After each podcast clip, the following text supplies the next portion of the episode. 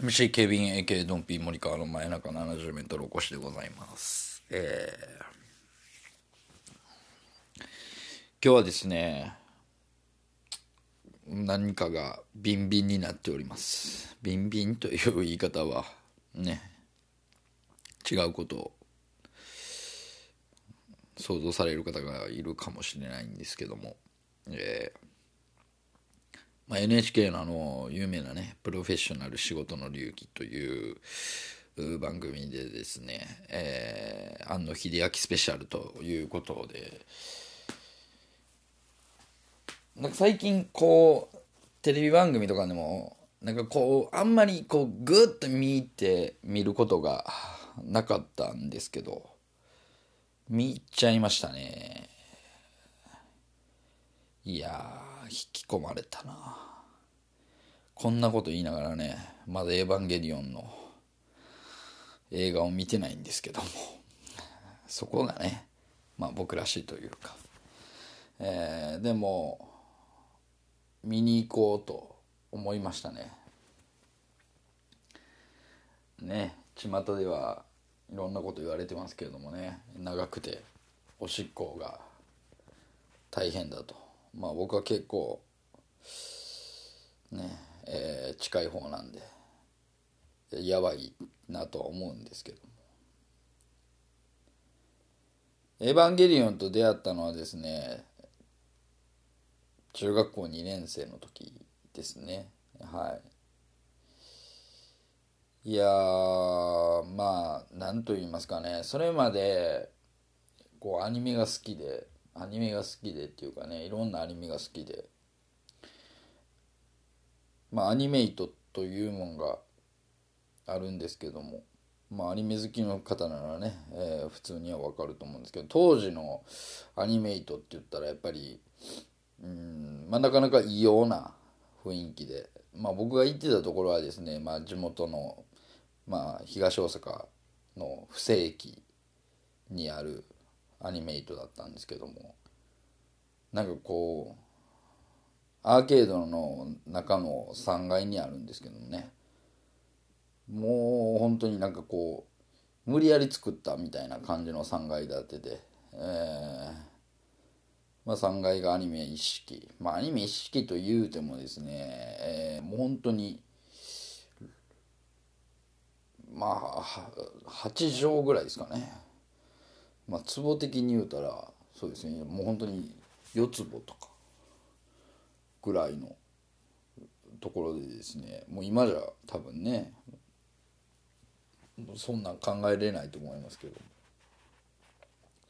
まあ、当時のアニメのものってねまだそんなに大してなかったですからね。でもそこでしか買えない、えー、ポスターっていうのをまあがありまして、まあ、僕なんかはもうやっぱりね、えー、当時は悠々白書。そして「サザンアイズ」というね漫画があったんですけども。やっぱこう女性キャラクターっていうもんにねすごいあの憧れを抱いてたんですけども、まあ、僕の中で、えーまあ、そのサザンアイズの、まあ、パイちゃんっていう、えーまあ、サンジアン・ウンカラっていうね、えー、キャラクターなんですけども、えー、普通の女の子なんですけども急に三つ目が通るみたいにこう第三の目が開いてですね、えー、まあ妖術妖魔術を使うっていう。うん、まあ、今考えたらねすごい設定の漫画なんですけども。はい。で、えー、その人と契約をすればね、えー、不死の力を与えられるウーというキャラクター。まあ、それが、まあ、藤井八雲君っていうね、えー、キャラクターなんですけども、えーまあ、その時にからちょっと八雲っていうね、えー、八に雲ですね、えー、そういう名前がかっこいいなっていうふうに考える人でした。はい。まあそこのパイちゃんとあとはうんランマ2分の1ですね。ランマ2分の1の、えー、天童茜。まああの早乙女ランマのいい名付け役ですよね。えー、天童茜ちゃん。もうこの二大巨頭でしたね。はい。そのポスターを買いに行ってたなと。あとラミカードって言ってねテレホンカードサイズでラミネートされてるキャラクターのカードっていうのがあって、うん、ただ単に多分そのねプロマイドみたいなのをこう、えー、ラミネートしてるだけっていう。あとはあのアクリル板にあの裏に絵付けされてね、えー、っていう、えー、レフ板みたいなのが売ってたりしてました。買ってましたねそんな自分で作ってましたね透明の下敷きにね裏にキャラクターの、まあ、キャラクターを写してね、えー、でそこに、えー、裏でペイントしたらこうアニメみたいになるみたいなことをねやってましたよ。本当に。うん。まあそんなのがですね、まあ、小学校5年4年生5年生の時にハマっててですね、え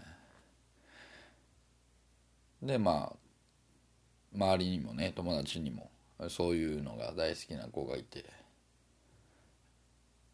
僕はだから途中からなんですけどもね。それまでで言うたらね僕そういう本当にアニメ作品としてのやつで言えばうん魔人英雄伝渡る。これはねなんて言ったらいいんですかね。もう傑作でしたけどね。僕の中では。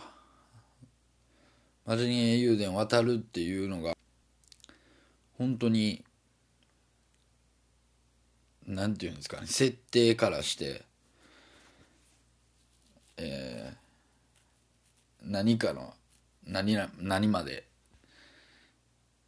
こう子供心をくすぐるっていうね、えー、やっぱりこう何て言うんですかね、まあ、僕の世代では言うたらやっぱりガンダムの2個ぐらい下ですかね。ガンダム世代からすれば2個ぐらい下なので。うん。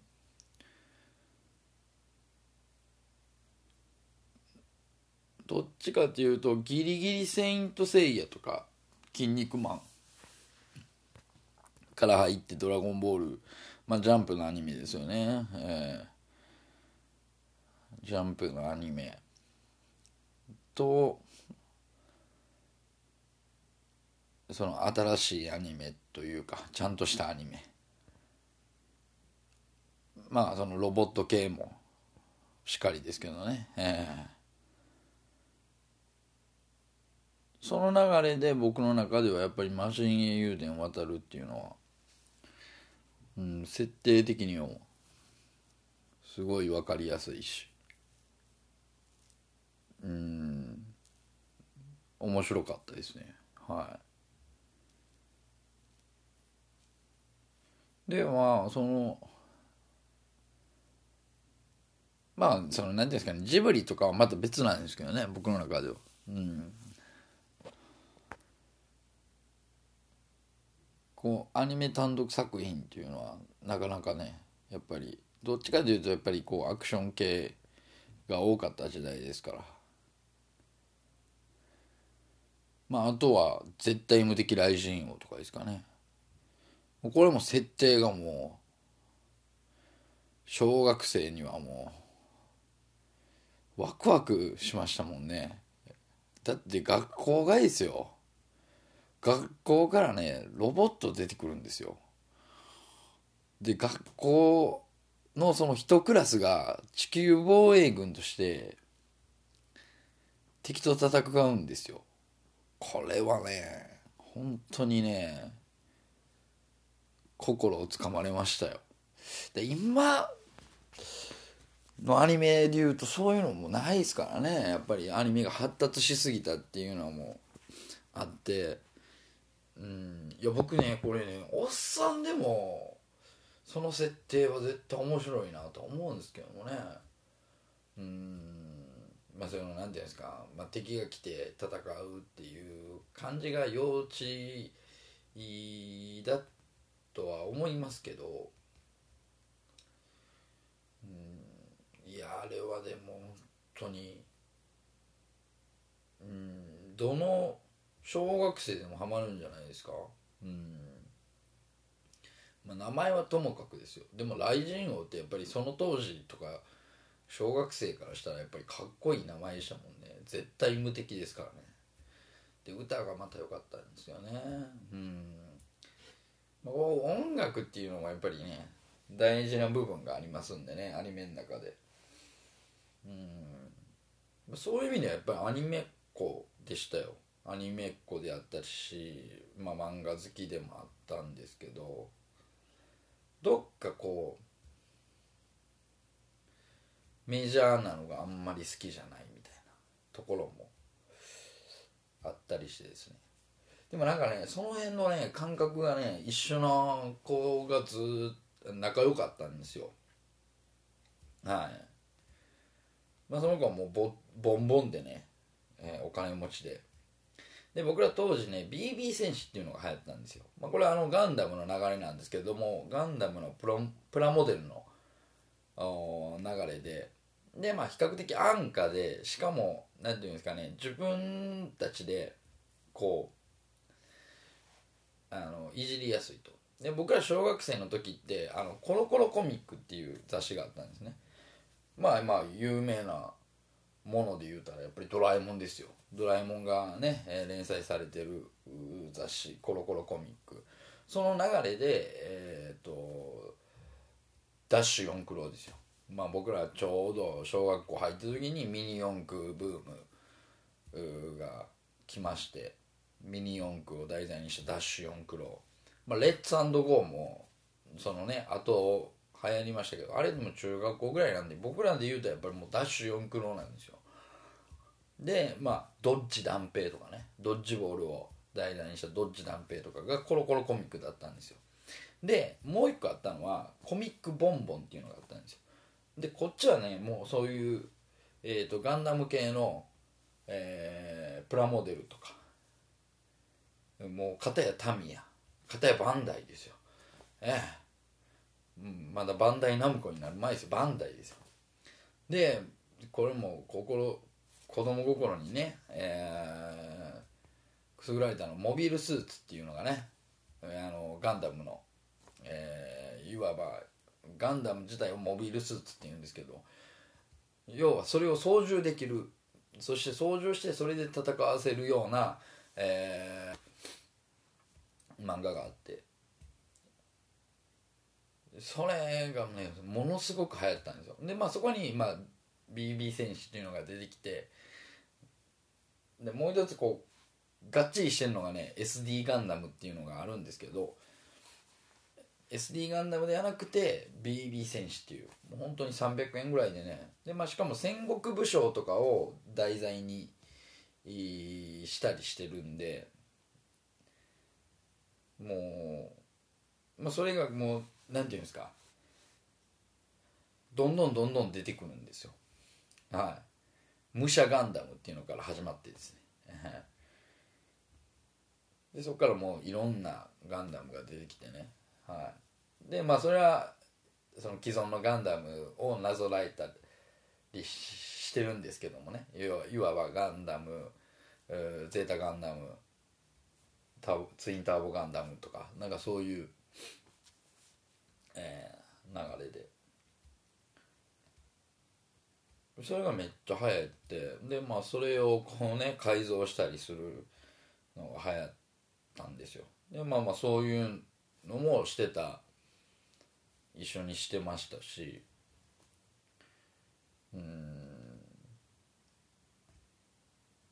もうそれがめっちゃそれを集めるのが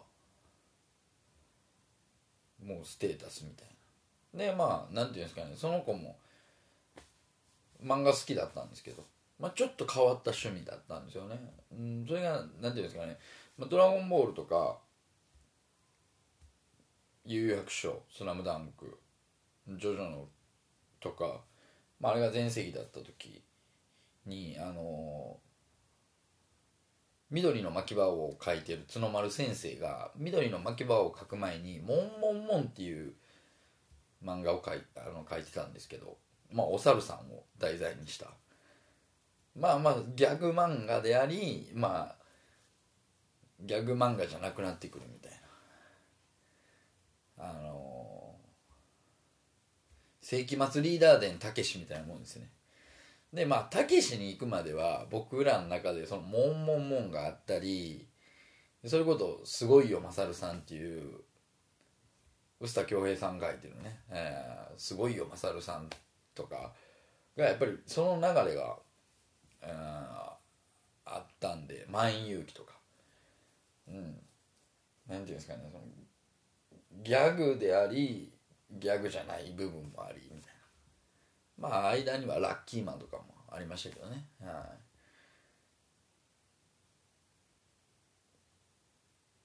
うんだからそういうのがあってで僕らの時ドドラクエも流行ったんでドラクエの4コマ漫画も流行ったんですよ。はい、まあ、それがだからドラクエの4コマ漫画でじゃあ誰が一番面白かったかって言ったらやっぱり柴田亜美さんなんですよね。あのパプア君南国少年パプア君を描いてる柴田亜美さん。でそれをめっちゃ好きな子やったんですよ。ほんでまあ僕もめっちゃ好きでそれでめっちゃ仲良くて。で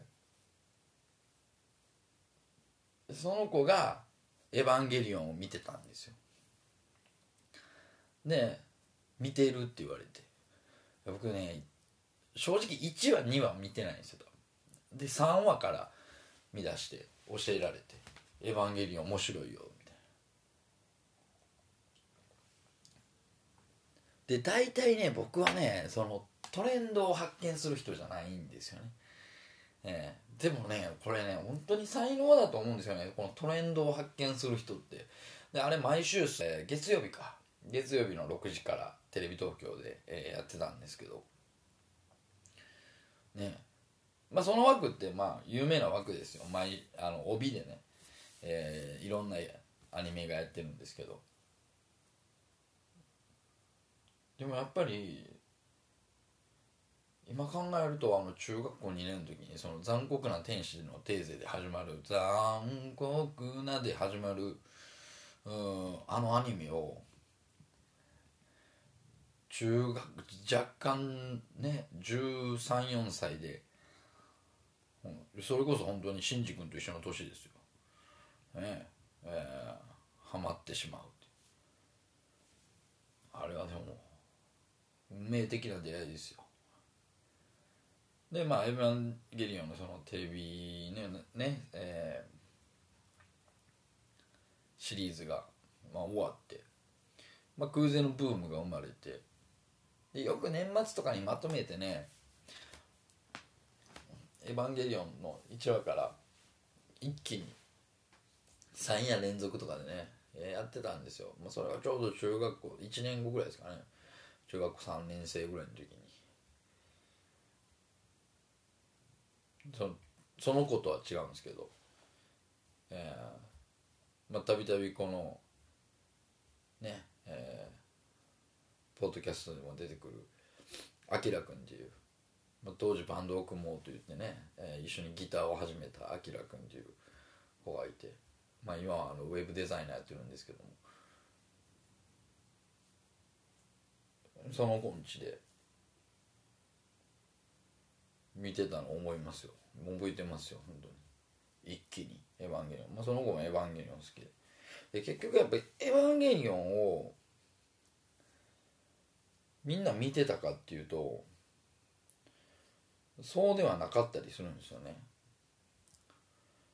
でも僕は見てましたしまあその周りにいた子も見てましたけどでもやっぱり全員が全員「エヴァンゲリオン」を見てたかって言われたらねそんな感じはしないんですよね。でも僕ね決定的な差が出たのはねまあ僕の相方のジョージー君もめちゃめちゃ好きですよ「エヴァンゲリオン」でねジョージー君はねエア見に行ってると思うんですよ。真心を君に。でここがね決定的な差なんですよ多分。死と神聖があってエア真心を君にかな。僕はでもねこの2作見てないんですよ。正直、まあ、僕の中であのテレビシリーズがなんか結構全てであってまあ賛否両論分かれてましたけどもね、まあ、最後の終わり方があのどういうことやと。まあ自分の見解なんかを述べる人もおったりね、えー、なんかあの研究本みたいなのもねあの時流行りましたよ「エヴァンゲリオン」からですよあの研究本みたいな。その後でしょ多分あの磯野家の謎とか。ねちびまる子ちゃんとかそんなんで出したんが。ね。その前はもう「エヴァンゲリオン」ですよ。エヴァンゲリオンをねこう解読するみたいな。解読新書みたいな。解体新書みたいなね。あんなもんねでも解体しどういうことや。いやあでもないこうでもないってね多分ねよう言うてましたよほんまに。それこそ。この場面はこうだみたいなね。これこういうことやみたいな。ね人類保管計画ってどういうことやねんみたいな、えー、ああだこうだ言うてましたけどもね。うんそんなもん。10代に分かるわけないやいやいや20代30代でも分からないですよ。それは。うん。分かったように思ってるだけであって。それが嫌でね多分ね「使徒神聖」と「いや真心を君に」を僕見てないんですよ。でちょうどねえー、もうでもそう考えたらすごいですね。もうテレビシリーズから言うたら25年ですよ。25年。長いで？25年。四半世紀ですよ。でえー、その新、えー、劇場版「新エヴァンゲリオン」が始まったのが情が多分上映されたのがちょうど僕らがコンビ組んでる時ですから。それこそ何年前ですか？1515年前ぐらいですか？で2作目の「ジョーハー」がちょうど僕ら解散したぐらいなんで。ハーがね。だから10年11年ぐらいですか？2000いや9年ぐらいか。で9がちょうど僕ら再結成したぐらいなんですよ。これがね面白いですよね。本当に。9でもそれはもうポンポンポンっていきましたもんね。まあもともとあるもんをっていうリメイクしたっていう感じですから。うん。まあでも9からはね、えー、新しい子も出てきてってなりましたもんね。9当時その9の時は当時付き合ってた彼女もう「エヴァンゲリオン」好きで一緒に見に行きましたけど。うん。まあ大体ねああいうアニメをね好きな女の子ってちょっと頭ねおかしいと思います。うん。頭おかしいっていうかうん普通じゃないですよね。まあ多分普通の女の子だったら「エヴァンゲリオン」が好きなわけないと思います。うん。あれはやっぱりね男の男のとは言わないです。男の子なんですよ。はい。僕がなんでね途中で嫌になったかっていうと大人になりたかったんでしょうね。でもやっぱり戻ってくるってなった時にそれを受け入れてしまったのは大人になれてなかったからだと思います。うん。それは今もだと思いますね。で今回そのプロフェッショナルの安野さんのやつを見てまあ安野さんのね特集やからってそれはいっぱいいろんなところでやってますよ。安野秀明特集なんて。まあ活字で考えたり自らでもね出されてるでしょうし。いろんなところで。まあそれはカットとかで言うたら3万字とか4万字のねインタビューとか刊行してますよ。もうそれこそその周りの人まああの監督さんでいう鶴巻さんとかのね、えー、漢字はバーって書いたりね。まあまあいろんな人がいます、はい、うん。まあそんな人のコメントとかも出てますからね。別にたかが1時間ぐらいのねテレビの内容を見たからって。どうってことないと思いますけどでもやっぱりねその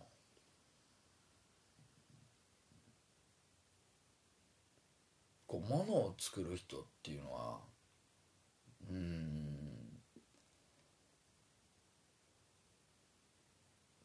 まあ相当な気持ちで臨んでるんだなっていうのがね分かりますよ本当に。うん、もうないところからやっぱりね掘って掘って掘ってっていう作業ですよ本当に。ここで温泉出るって聞いたけどほんまかっていうぐらい掘って掘って掘って掘って掘ってやっと出てきた思ったらちょろっとね本当にちょろっと出てきた。それはですねもうちゃんとした温泉にしていくんですから。まあ例え的にはそれ合ってるんかどうか分かんないですけど。うん。まあこれはでも本当に何て言うんですかね。どの職業でもそうだと思うんですけど。うん。どの職業でもっていうかうん。まあクリエイトする人ですね。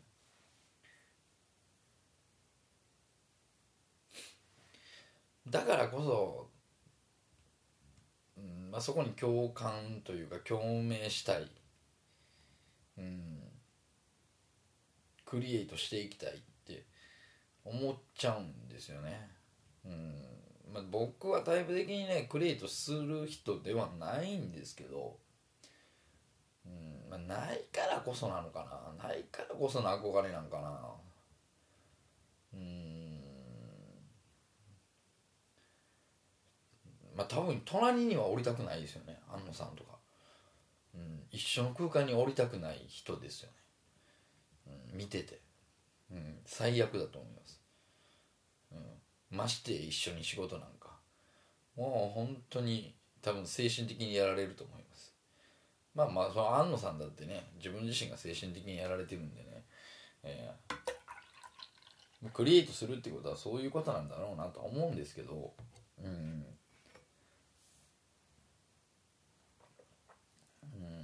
なんか全てですよね本当に。全てが枯渇していくっていうう感じですよね。うん。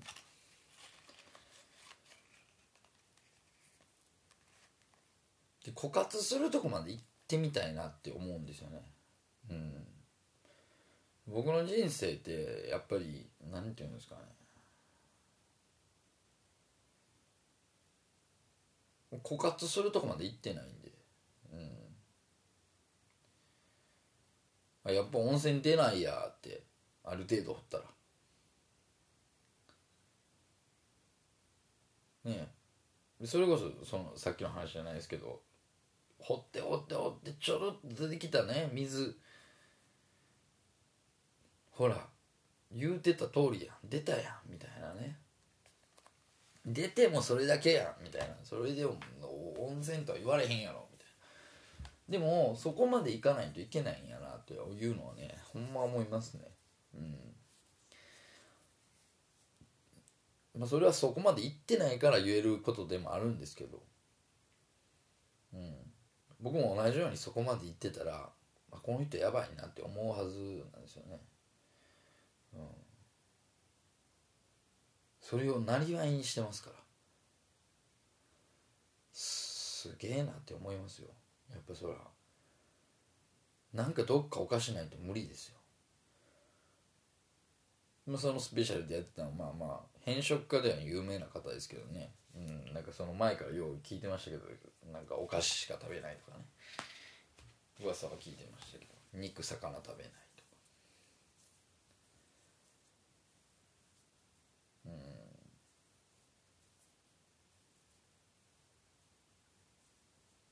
肉魚食べないっていうのがねやっぱりね、まあ、肉魚食べないからどうだっていうこともあるんですけどもね。なんかね自分が普通だなって思っちゃうんですよねやっぱりね。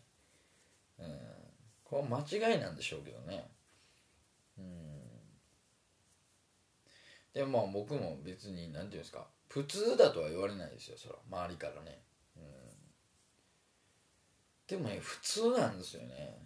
じゃあ自分のおかしいところがどこなのかっていうところを掘り下げていったらうんやっぱそういうことをしなあかんのかなって思ってきちゃうんですよね。うん。本当に。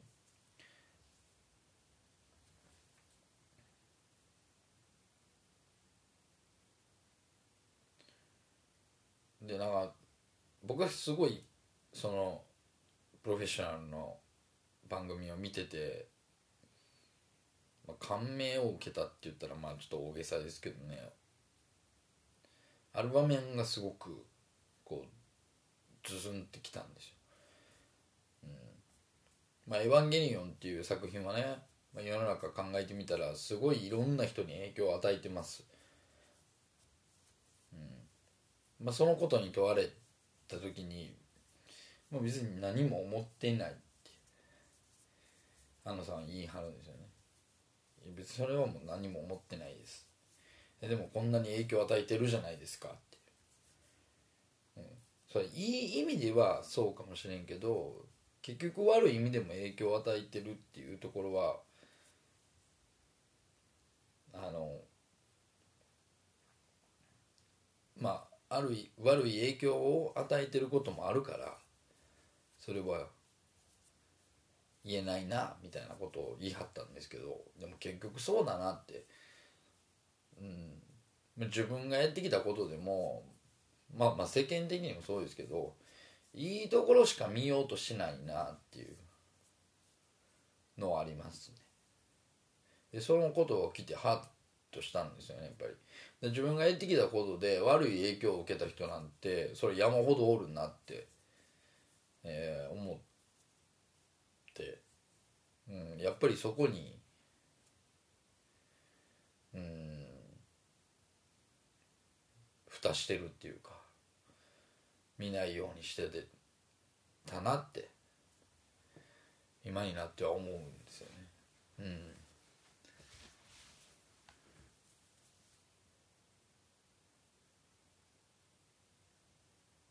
だいぶ時間が経ってですけどね本当に。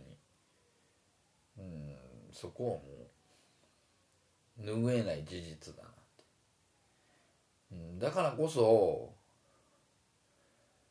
やり続けなあかんなっていう気にはなりましたけどね。うんまあ中途半端でもやり続けないといけないなっていうやり続けないとというか何かこう止まることは許されないなっていう。もうここまで来たんだからっていう。そんな気にはなりますね。はい。まあまあ何を隠そうね。まだ「エヴァンゲリオン」見てないんですけど。まあでも「エヴァンゲリオン」をまた見ようって思います。思いました。まあ今度は映画館でね見に行こうって最後だし。